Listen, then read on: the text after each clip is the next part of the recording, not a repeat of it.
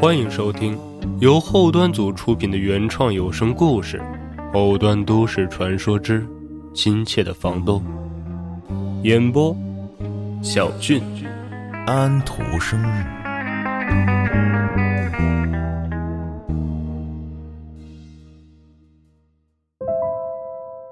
大家好，我是后端组小俊。前阵子我有个朋友来北京出差两天，住在海淀的和颐酒店。他想跟我见一面，于是我们一起在他酒店附近吃了个午饭，聊了会儿天儿午饭结束，我便送他回去了。再之后，我便自己出门溜达。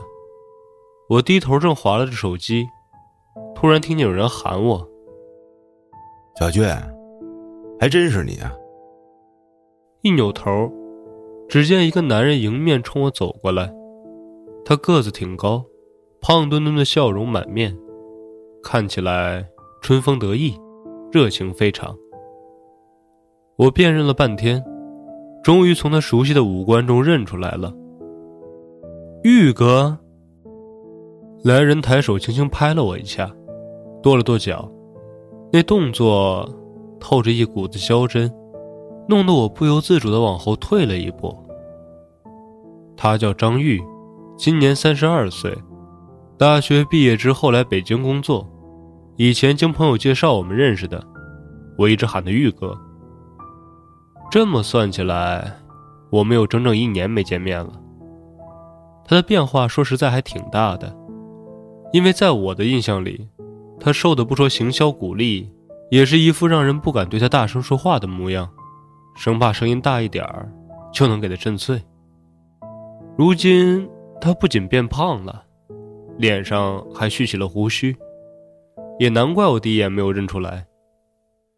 我们上回见面还是在二零二一年，因为我帮了张玉一个小忙，他请我去他家吃饭，顺便夸耀一下自己一手川菜做的相当地道。虽然我从来不吃辣，但是他没问，我也没说。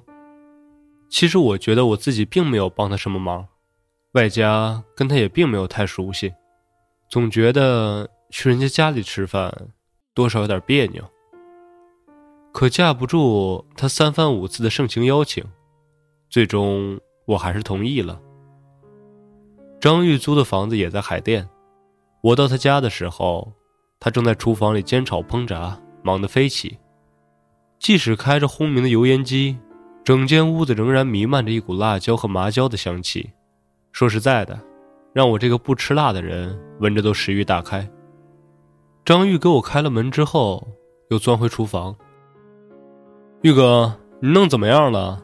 我给你帮帮忙吧，要不然我自己干坐着也挺无聊的。他连连摆手，表示不需要任何帮忙，只叫我在客厅等他上菜就好了。以前张玉就提起来过，自己租的这套房子特别好，房租低廉。而且出门就是地铁，朝向、户型都很不错。我那个时候问起过他房租多少钱，他说出来的数字确实便宜的惊人。一套两居室居然比一套一居室还要便宜。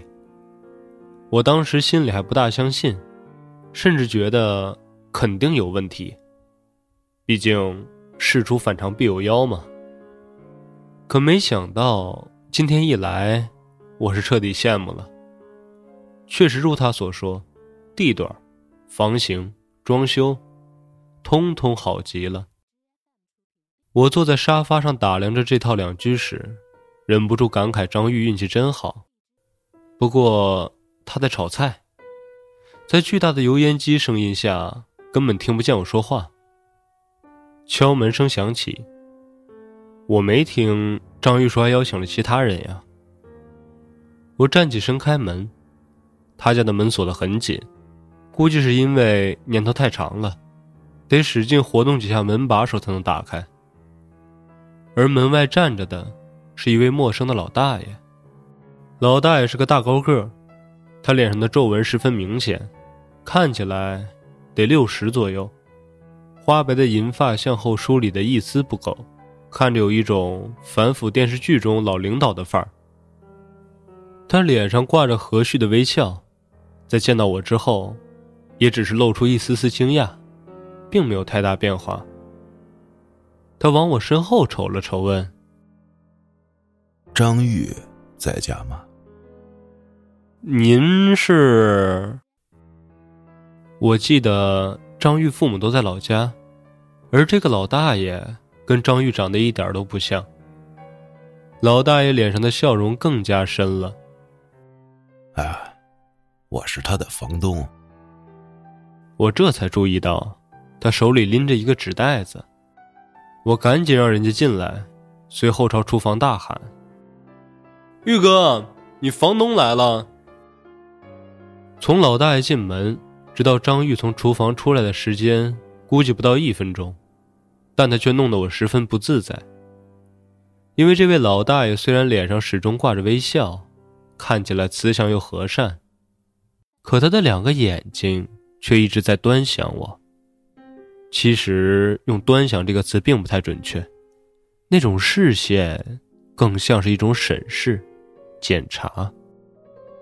黄叔，您怎么来了？这是我的朋友，来家里吃个晚饭。啊，他晚上不住这儿。黄叔轻轻点了点头，这才把视线从我身上挪开。这种被人审视的感觉十分不舒服。随着他视线的转移，我觉得自己好像松了一口气。只见他将手中的纸袋递给了张玉。哦，我说这屋里怎么这么香呢？这回行了，给你们小哥俩添个菜。哎呦，谢谢黄叔啊。老给我送好吃的，太不好意思了。话虽这么说，可张玉的手却没停下。他接过纸袋打开一看，欣喜道：“哦呦，大闸蟹呀，还热乎着呢。这是您刚蒸的吧？”说着，他从袋子里面掏出两只大保鲜盒，里面各有四只螃蟹。以前的学生送来的。我一个老头哪吃得了那么多呀？再说，岁数大了，吃螃蟹吃多了胃寒，干脆弄好了给你送来点你们帮我分担分担。一个人在外不容易，瞧你瘦的。哎呦，真谢谢您，黄叔，一块留下吃饭吧，我再去炒俩不辣的菜。不辣不辣，我吃饭早也吃不多。吃多了容易积食。黄叔摆摆手，又看了我一眼，十分和善的问：“小伙子，你经常来找张玉玩吗？”“我是头一次过来。”我说的也是实话。张玉很少参加朋友之间的聚餐游乐，以前更没听说过他邀请谁过来家里吃饭。当然了，我说的是他节俭。不是说他抠门其实这一点上我挺支持张玉的，因为他对于自己的节俭从来不避讳，直言下一个目标就是早日拥有自己的固定住所，因此严格控制生活必需品以外的额外花销。如果不是我帮他忙，估计也不会有这次一起吃饭。黄叔点了点头，那行，你们年轻人聚吧。我先走了。黄叔走后，我忍不住吐了吐舌头，感觉他多少有点奇怪，好像很排斥别人来张玉家似的。张玉似乎也看出来了我的想法，却也没说什么，只是一笑。玉哥，你这房东也太是那意思了吧？真幸福。我把螃蟹摆上桌。又从厨房端了其他菜，张玉则开始摆弄姜醋。虽说这黄叔视线上让我非常不舒服，但是我是个外人，也就无所谓了。对于张玉本人来说，能够有这样的房东，真是一件幸运的事儿。房租低不说，还总有这样的爱心投喂，确实是挺好。不过也不算什么幸福。房租再低，终究不是自己的地方。你还年轻，还有无限的可能。我就认命了。像我这种中年不得志的北漂，早就熄灭了实现跨越阶级的梦想。嘿，还跨越阶级呢？我就一屁民，压根儿不配谈阶级这词儿啊！哎呦，现在唯一做的梦，就是想要有个自己固定的房子，那才是我每天奔波的目的啊！能有一个称之为是家的地方。像现在，怎么着都有种不踏实的感觉。当然，我也知足啊，黄叔对我真挺好，你知道吗？这疫情期间，我公司停工。只发基本薪资，黄叔主动找我，跟我说免了我三个月的房租。这事儿我之前想都不敢想。哎呦喂，他对你这也太好了吧？感觉有点儿……我想说有点不对劲。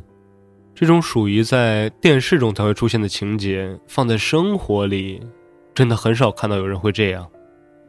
再加上张玉这个人。并不是多爱跟长辈打交道，但是我没好意思说出口，别显得好像自己以小人之心夺君子之腹一样。其实还真没有，只是觉得实在事出反常而已。张玉也猜到我想说什么了，自己就接上了话：“有点不太正常，是吧？”我嘿嘿的笑着，边吃边点头。前两年我找房子的时候，看了很多地方，不是离公司太远，就是太贵，要么就是太破旧。后来中介把这个地方推荐给我的时候，我都不敢相信。中介跟我说，房东是个谨慎的退休老师，租房根本不为了收入，只是觉得空着有点浪费。但是人家做事严谨，不想招一些乱七八糟的人住在家里。所以要先签一张三个月的短租协议，三个月内确定租房这人没什么毛病，之后再签长期协议。我当时哪儿还敢说别的？能有这么好的地儿，这么低的价哪怕先省三个月的钱也行啊！二话没说就答应了。哎，不是我，我真是第一次听说租房它有试用期的。我的理解就是，可能这文化人。都有点什么怪癖吧？黄叔就住楼上，对于我的作息习惯，他自然也是看得清楚。咱们身正不怕影子斜，别说住楼上了，就算住对门也没什么好怕的。直到三个月之后，黄叔又找到我，想跟我重新签长期的租赁协议。他跟我说，让我别介意那前三个月的考察期，他之前租房总遇上奇葩。有的租户走的时候连押金都不要了，但是把这屋里弄得乱七八糟，这才开始了这么个要求。这回遇见我了，看我的生活规律，也没什么不健康的爱好，这才过了他这关。房租依旧廉价，但是增加了两条附带条件。第一条是不可以找人合租，女朋友也不行，有女朋友的话就自己搬走。这第二条就是每天早上给他打个电话，或者去他楼上敲敲门。这太过了吧？不是哪有说租房才管人家交不交女朋友的呀？难道说这房子俩人住影响风水？宇哥，该不会这房子有什么不可告人的秘密吧？哎，另外他让你打电话干嘛呀？黄叔是这么说的。这人一多，房子就容易弄乱。不过我对这个要求倒是不在意。我单身狗一只，以后有朋友的话再说吧。女人嘛，都是过客，还是很贵的过客，哪有省钱来的开心？黄叔的老伴儿去世的早，唯一的女儿在国外工作，他觉得自己虽然目前身子骨硬了，但是。也担心有个万一，这要是自己半夜突然出点状况什么的，谁都不知道。这才让我每天早上给他打个电话，如果电话没接，就去他家敲敲门。他就住我楼上，上个楼也不费什么事儿。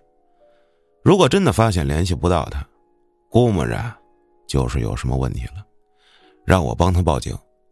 他家里有女儿的联系方式，之后再联系他女儿什么的。看来是这个黄叔怕自己出了什么问题，别到时候死在屋里都没人知道吧。这确实也是个事儿，当然也不至于便宜这么多吧。可能人家是真的不在乎钱吧？你看，不光房租少，隔三差五的还给我送吃的喝的。说实话。这亲人啊，也就这待遇了。除了给我送东西，我俩平时基本上也见不到面。要我说呀，他跟我老家那种留守老人也没什么差别，最多是这生活上富裕点。这富裕版的留守老人可能也会寂寞，希望有人陪着。是啊，我也是这么想的呀。可是他又从来不跟我聊天。每次送完东西就离开，我忽然冒出一个想法：他姑娘多大了呀？这个我没细问过，不过你看黄叔的年纪，估计他姑娘跟我差不多吧。他也没提过他闺女的情况，只是提了一嘴在国外工作。要是这样的话，他不像是惦记着把姑娘许给你啊。哼，借你吉言啊！要是的话就好了。我这一穷二白的，人家黄叔从自己学生里随便挑一个，都得比我强得多呀。每次过节，我都能听见他家里人来人往，特别热闹，好像都是他以前的学生来看他。不过说起来，我确实女人缘还不错，基本上历届女朋友都是倒贴型的，就比如说。我前女友，所以也不是没有可能。你这话说一半算怎么回事？你前女友怎么了？他人吧，哪儿哪儿都不错，就是太较真儿、太固执了。我就烦女的管得多，结果，哎呀，哎，不提了，都过去了。本来也是个玩笑话，这个话题就没有继续。刚吃过饭，有朋友约着一起去唱 K。玉哥，咱一块儿唱 K 去不去？嗯，岁数大了熬不动了，你们去吧。今天咱俩也没喝酒，过两天我喊你，咱俩好好喝一顿。我见他拒绝了，也就没强迫，估计着。他怕去了会有其他消费吧，毕竟我那几个朋友年纪都跟我相仿，于是我就自己离开了。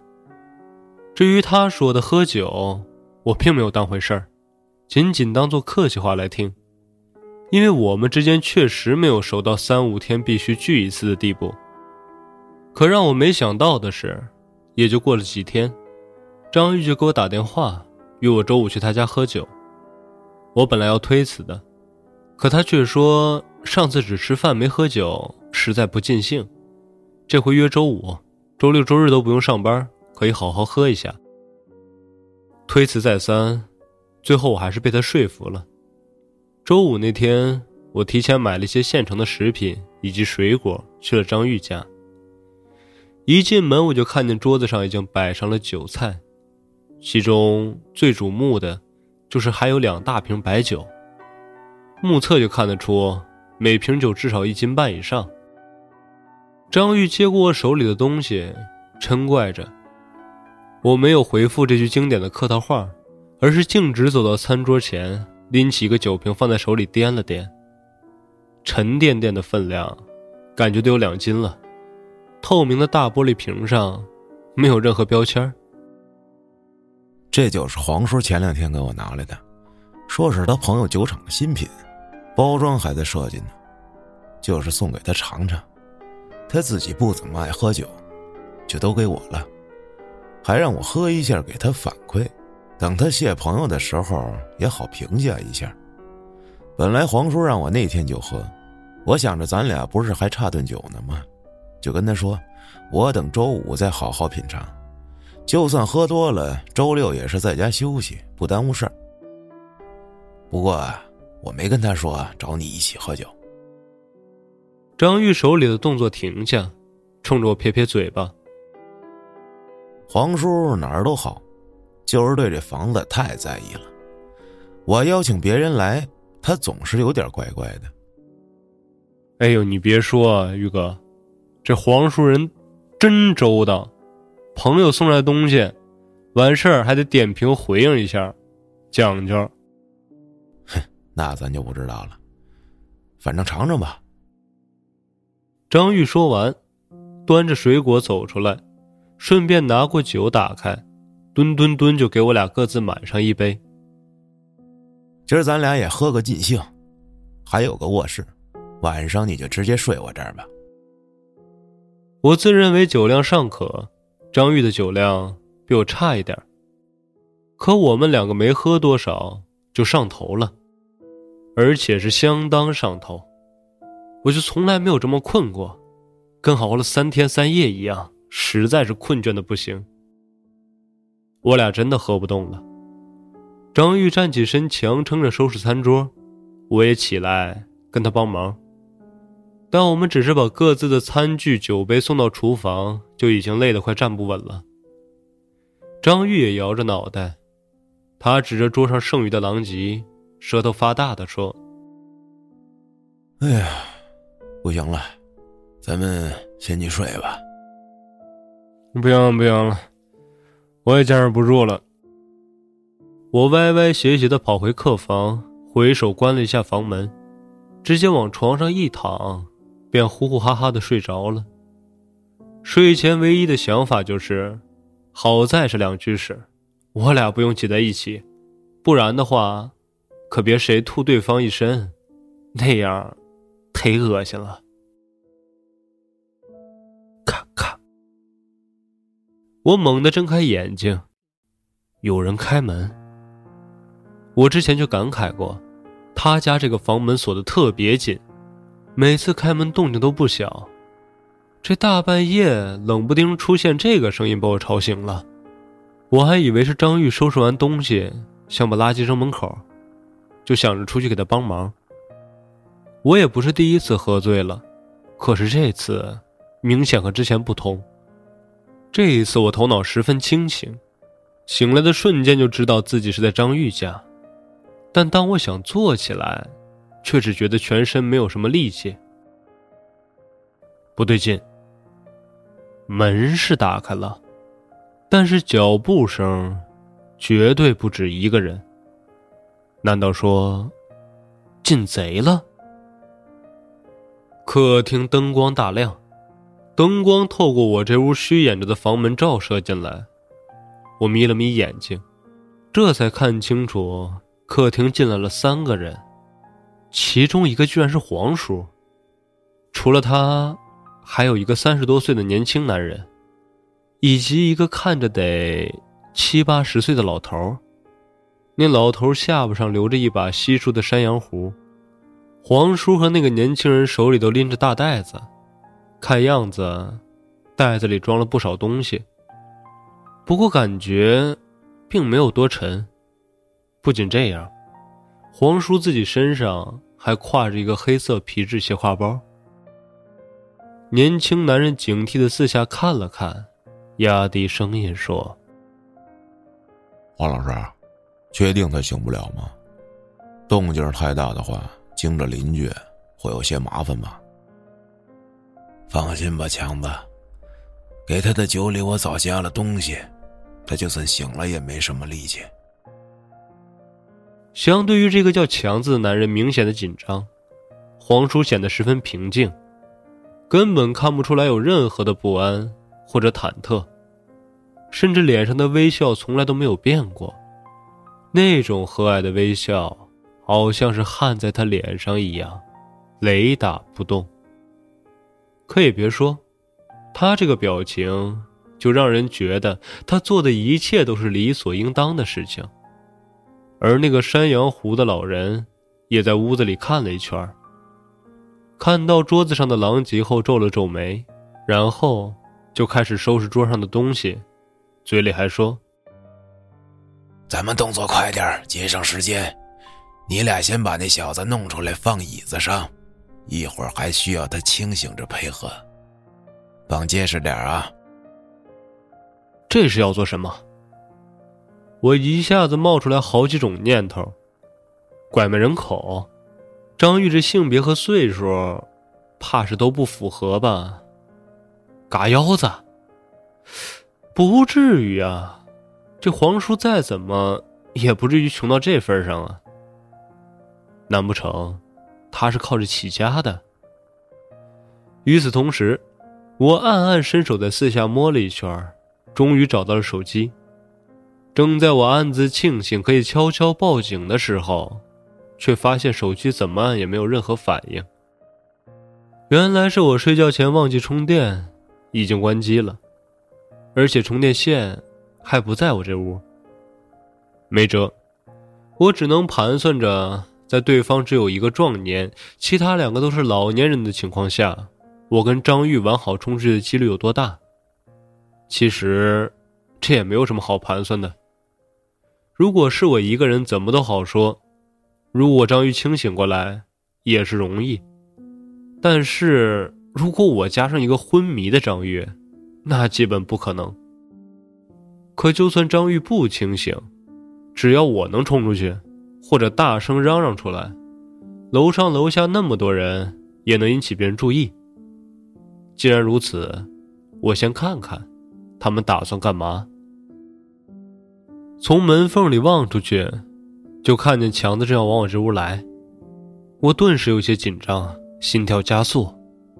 幸好这个时候，皇叔指着张玉的卧室喊住他：“他在这屋，那小屋没人住，我跟他规定了，不许有人合住在这儿。”强子原本手都快搭上我这屋的门把手了，随后扭头向黄叔那边走去。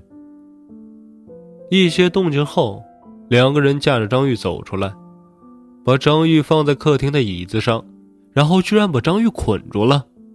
还往他嘴里塞了一条抹布。原本还在昏睡的张玉，在这通折腾下也终于醒了。他睁开眼睛，恐惧的挣扎着，明显看得出来，他即便挣扎也使不出什么力气。一旁的山羊胡已经收拾好了餐桌，他收拾的很仔细，清理干净后，先是在餐桌上摆上水果。又从包里翻出来纸钱、蜡烛、冥币等东西，按照种类在桌子上摆好。他们三个人一言不发，只有张玉在无力地发出一些支吾声。整个客厅里的气氛让人觉得十分诡淡。我靠，这他妈不会是邪教吧？尤其是那个纸钱、冥币。无端的冒着一股子阴风。我也不清楚现在几点，只能估计着还是半夜。大半夜的看见这些，心理上对于未知灵异的恐惧远远大于对人身安全的担心。山羊胡都摆放完毕之后，又拉来一把椅子，并排放在张玉身边，接着对皇叔略作沉吟。伸手拍了拍黄叔的肩膀，拿出来吧，放在这椅子上。黄叔这回终于不笑了，他抿着嘴唇点了点头。原本之前见面的时候，觉得他虽然年纪大了，但是身板硬朗，腰背挺直，可此时脊背却有几分佝偻。他低着头。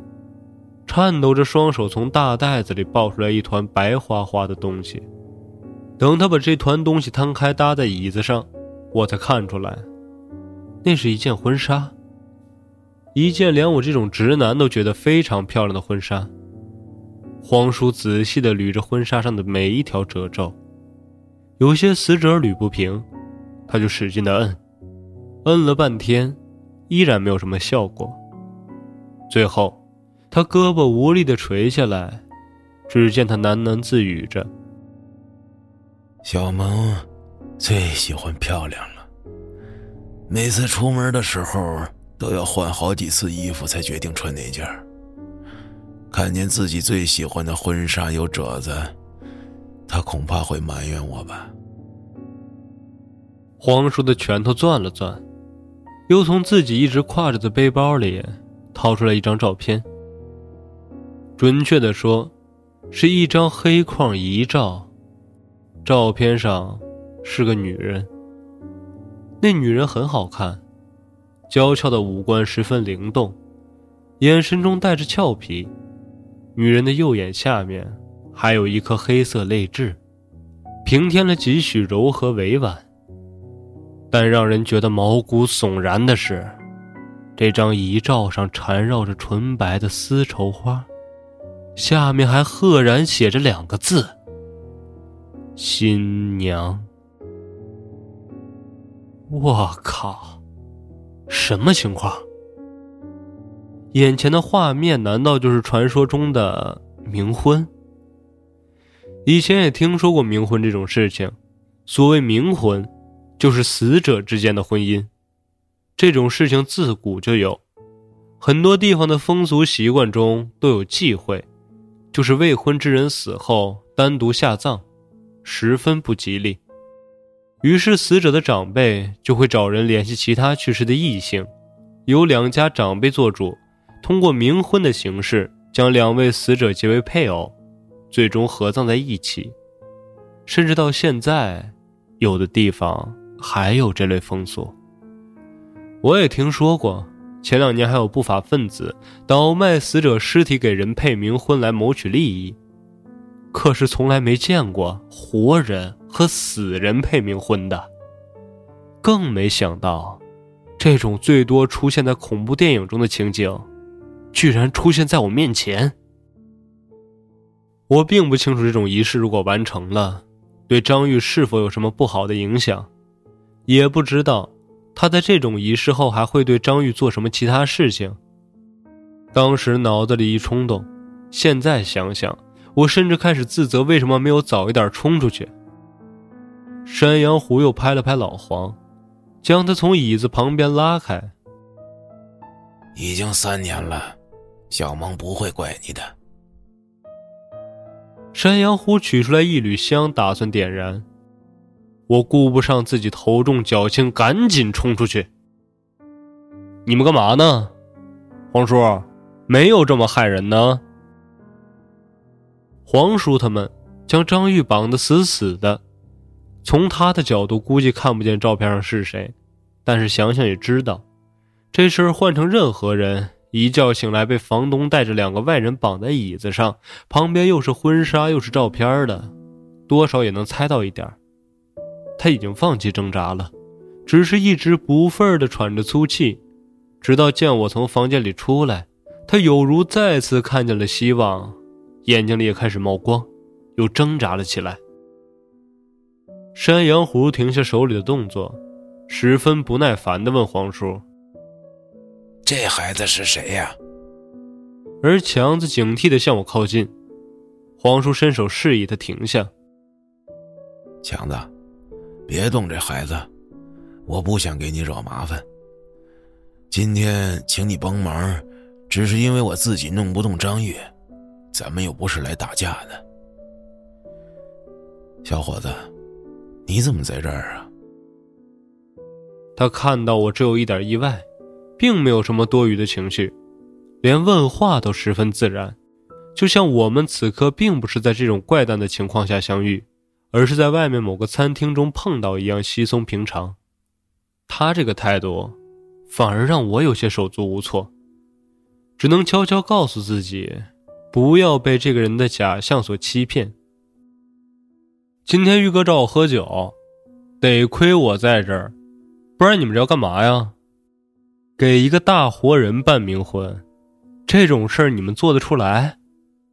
黄叔，玉哥可一直喊您叔，虽说您平时对他多照顾，也不能这么坑人吧？我气愤的不行，鉴于对方的岁数。我把内心的脏话都过滤掉了。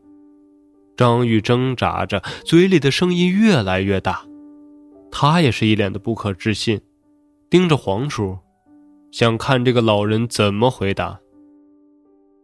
可黄叔没有回答我的问题，只是惦记让我闪到一边，不要妨碍他做事儿。可是我既然出来了，就不可能放任他们继续。我快步走上前要解开张玉的绳子，出乎意料的，黄叔并没有阻拦我，连再次试图上前的强子也被他拉住。我赶紧先把张玉嘴里的抹布拽出来，但是他身上的尼龙绳太紧，空手根本解不开。我正要去厨房找菜刀，黄叔却反手拽住了我说：“他必须和我女儿结婚，这是他欠他的婚礼。”张玉也懵了，一脸的茫然不解。他看了一会儿黄叔，又冲我使劲摇摇头：“什么情况？”他女儿是谁啊？我不知道怎么回事啊！一旁的强子发出一声不屑，他对黄叔的态度很是礼貌，语言动作毕恭毕敬，可眼神看到张玉的时候，明显带着厌恶。强子干脆拿起遗照，几乎贴到张玉脸上给他看。你确定你不知道吗？张玉呆愣的盯着照片，一动不动。过了一会儿，他肩膀剧烈的颤动，居然哭了出来。他哭得非常可怜，眼泪鼻涕糊了一脸，看得我心里也特别难受。你认识这姑娘？她是我的前任女朋友，小萌。您是小萌的父亲，可是小萌不姓黄啊。为了纪念他妈妈，所以随的母姓。你告诉你这个朋友，是不是你欠小萌的婚礼？玉哥，这小萌就是你说特别固执、特较真那前女友是吗？我刚说完这句话，就意识到自己可能说错了。也是，哪能在人家父亲面前说人家姑娘固执较真儿呢？再说了。玉哥还被绑着呢，这不是更得罪人吗？张玉一僵，抬眼皮快速扫了一眼黄叔，又低头痛心的说：“对，就是他。小萌是个非常简单的善良女孩，认对了一件事的时候又特别固执，还容易较真儿。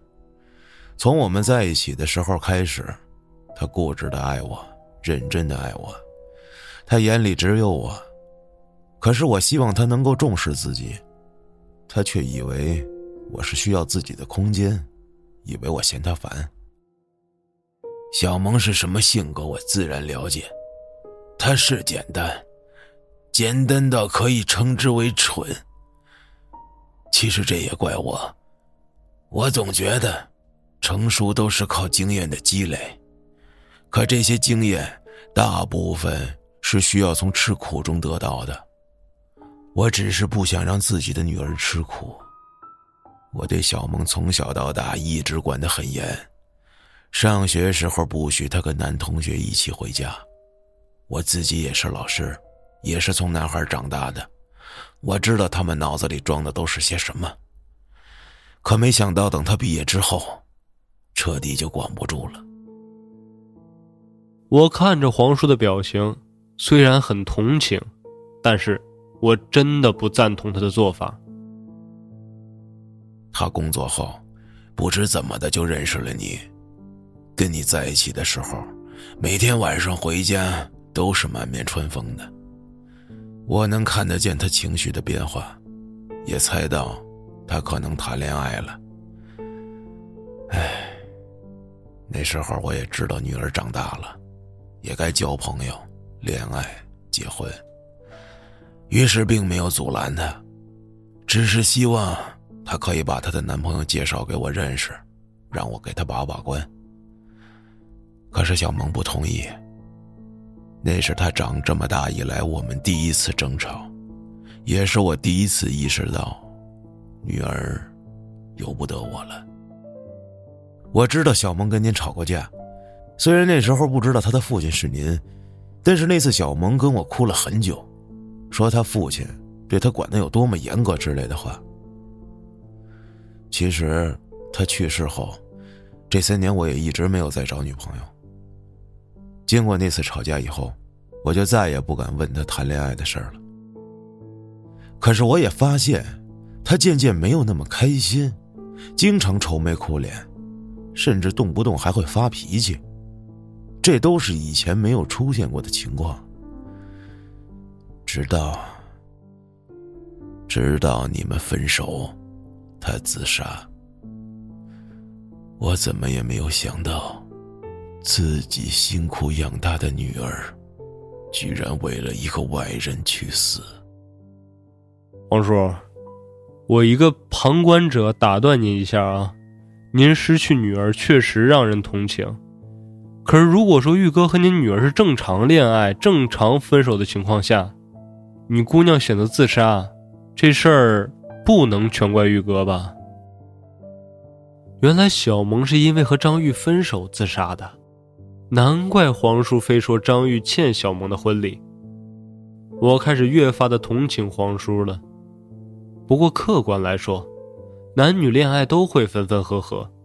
如果说因为单纯的相处不来而分手，其中一方就选择去自杀，那我真心觉得是他自己承受能力的问题。而且，目前根据他们的对话，显然是小萌承受能力太差，这和黄叔的关怀过度有着一定密不可分的原因。您弄这么个冥婚仪式。说实在的，您也是文化人，其实这些除了迷信，一点意义都没有。黄叔反而斥责我，满脸都是嘲讽。你懂什么？我已经很仁慈了。张宇搬过来的这段时间，我一直在观察他。如果不是觉得他本性不错，我也慢慢意识到，是小萌自己太傻，一时想不开的话。我早就送他去跟我女儿作伴了。你们以为我不敢杀人吗？我唯一的女儿都不在了，我现在活着的每一天都只有一个想法：补偿我对女儿的愧疚。现在我已经放了张玉，只不过让他给小萌一个婚礼。怎么了？有错吗？过分吗？黄叔。您做的没错。其实，他自杀过很多次。你说什么？我们两个性格确实不太合适，可只要是我提出分手，他都用自杀威胁我。这种事儿次数太多了，渐渐的，我就觉得他不是真的会自杀，只是为了吓唬我，就不再接受他的威胁了。可我真的没想到，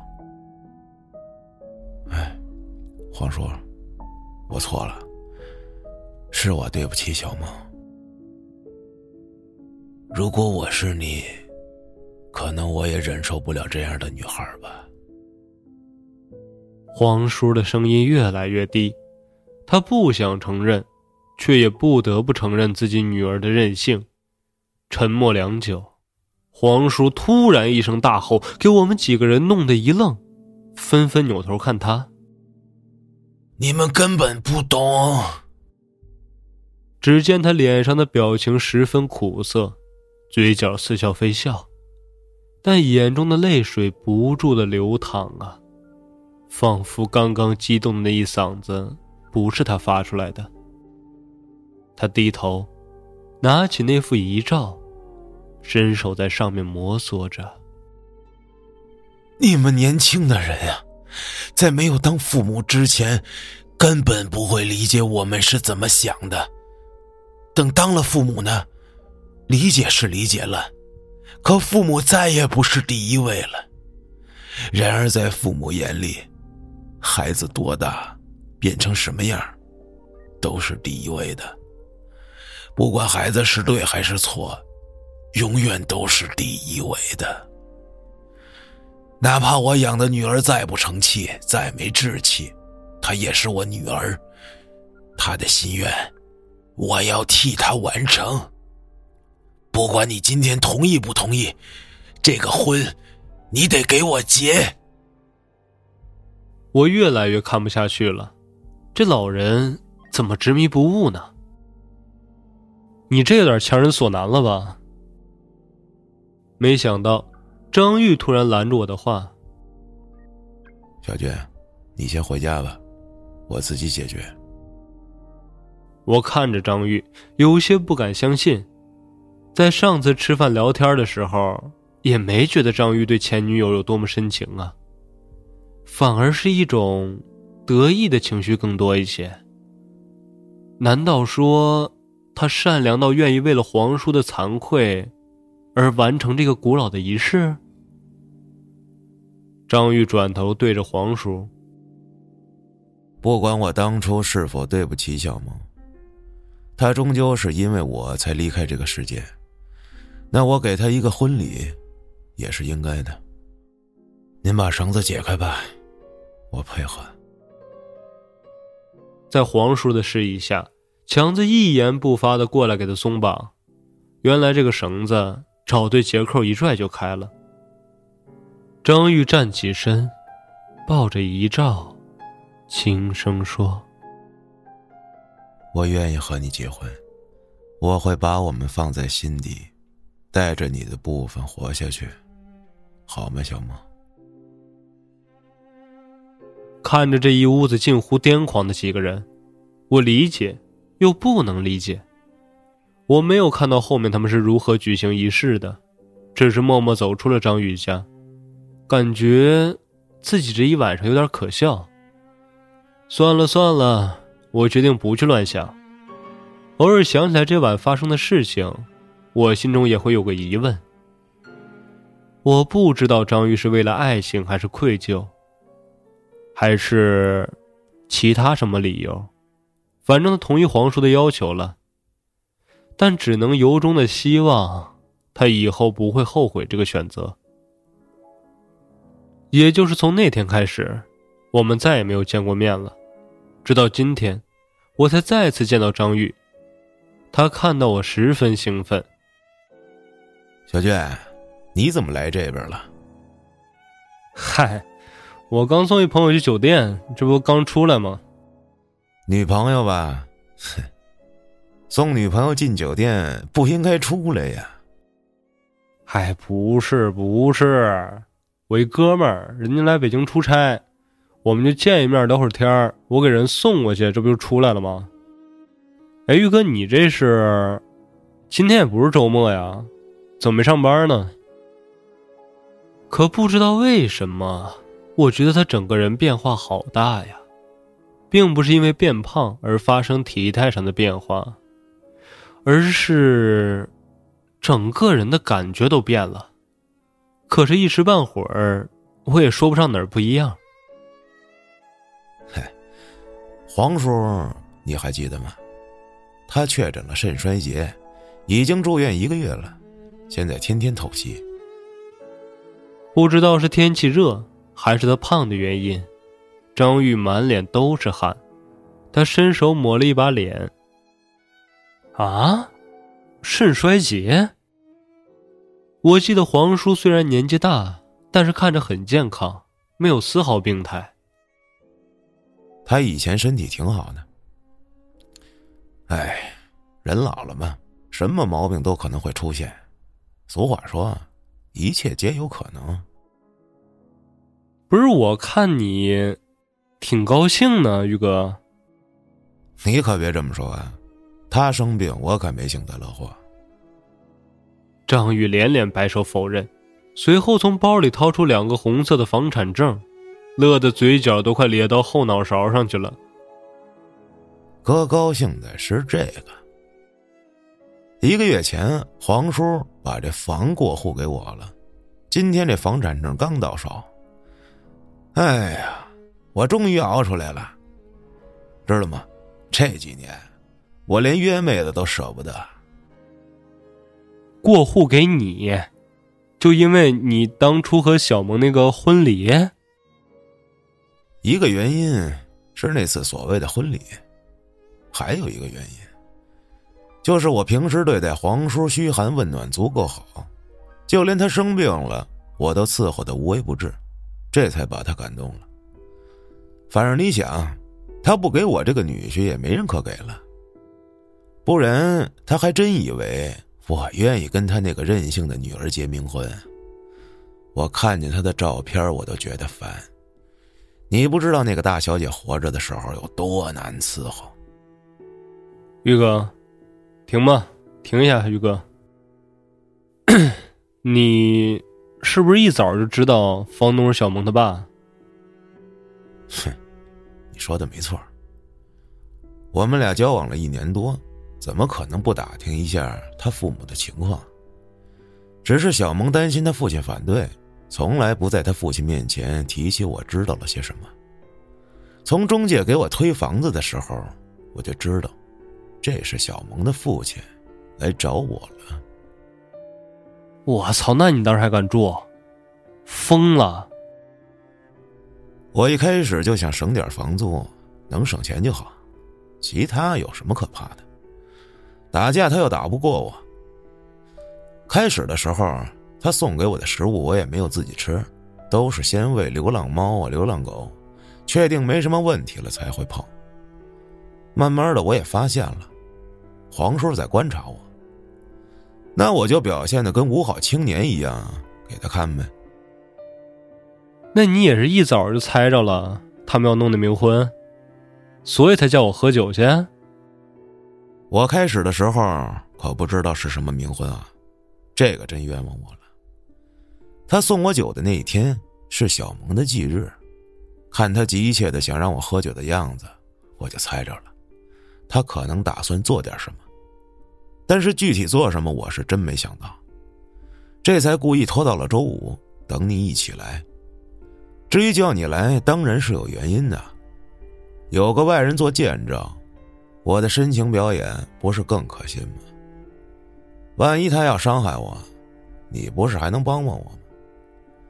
没想到啊，他让我跟小萌结冥婚。再看他对我印象还不错，那我就只好选择将计就计了。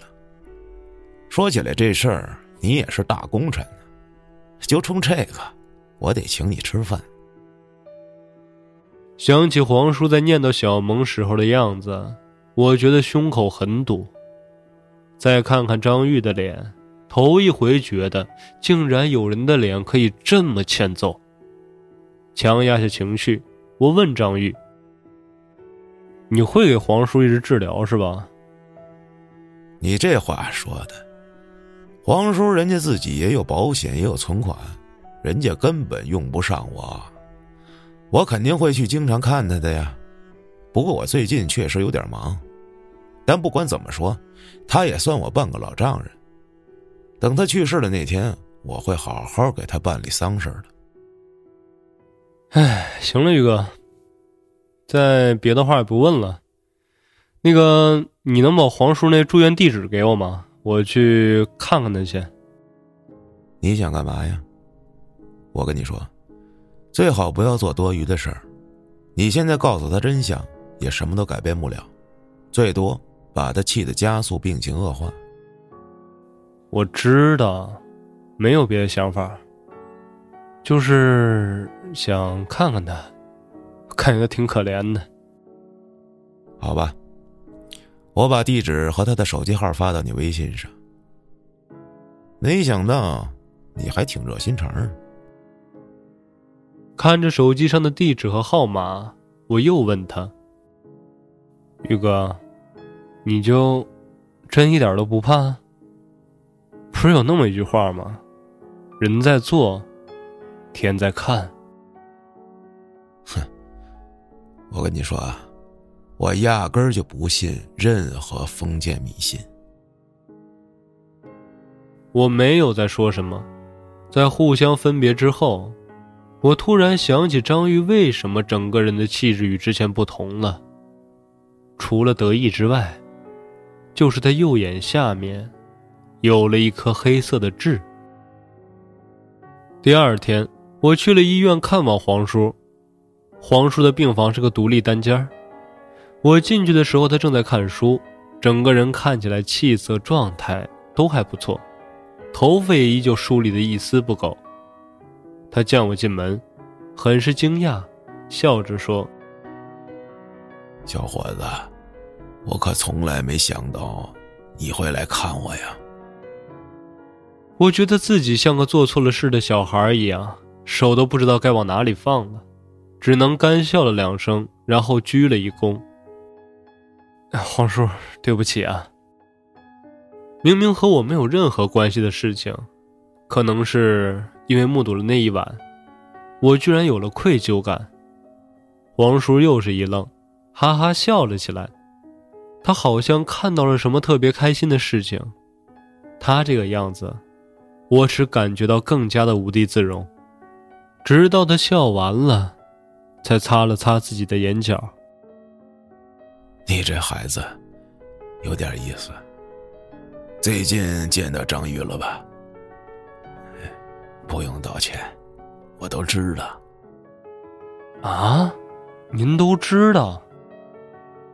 哎，那些身外之物不叫什么事儿。我最重要的是这个。黄叔摇了摇手里的书，还有我的女儿，别的东西无所谓了。随后，黄叔说了一句话，直到我离开医院的时候，脑子里还反复思考这句话。他说。成婚了，就是夫妻一体。他心中认与不认，小萌都得偿所愿，和他在一起了。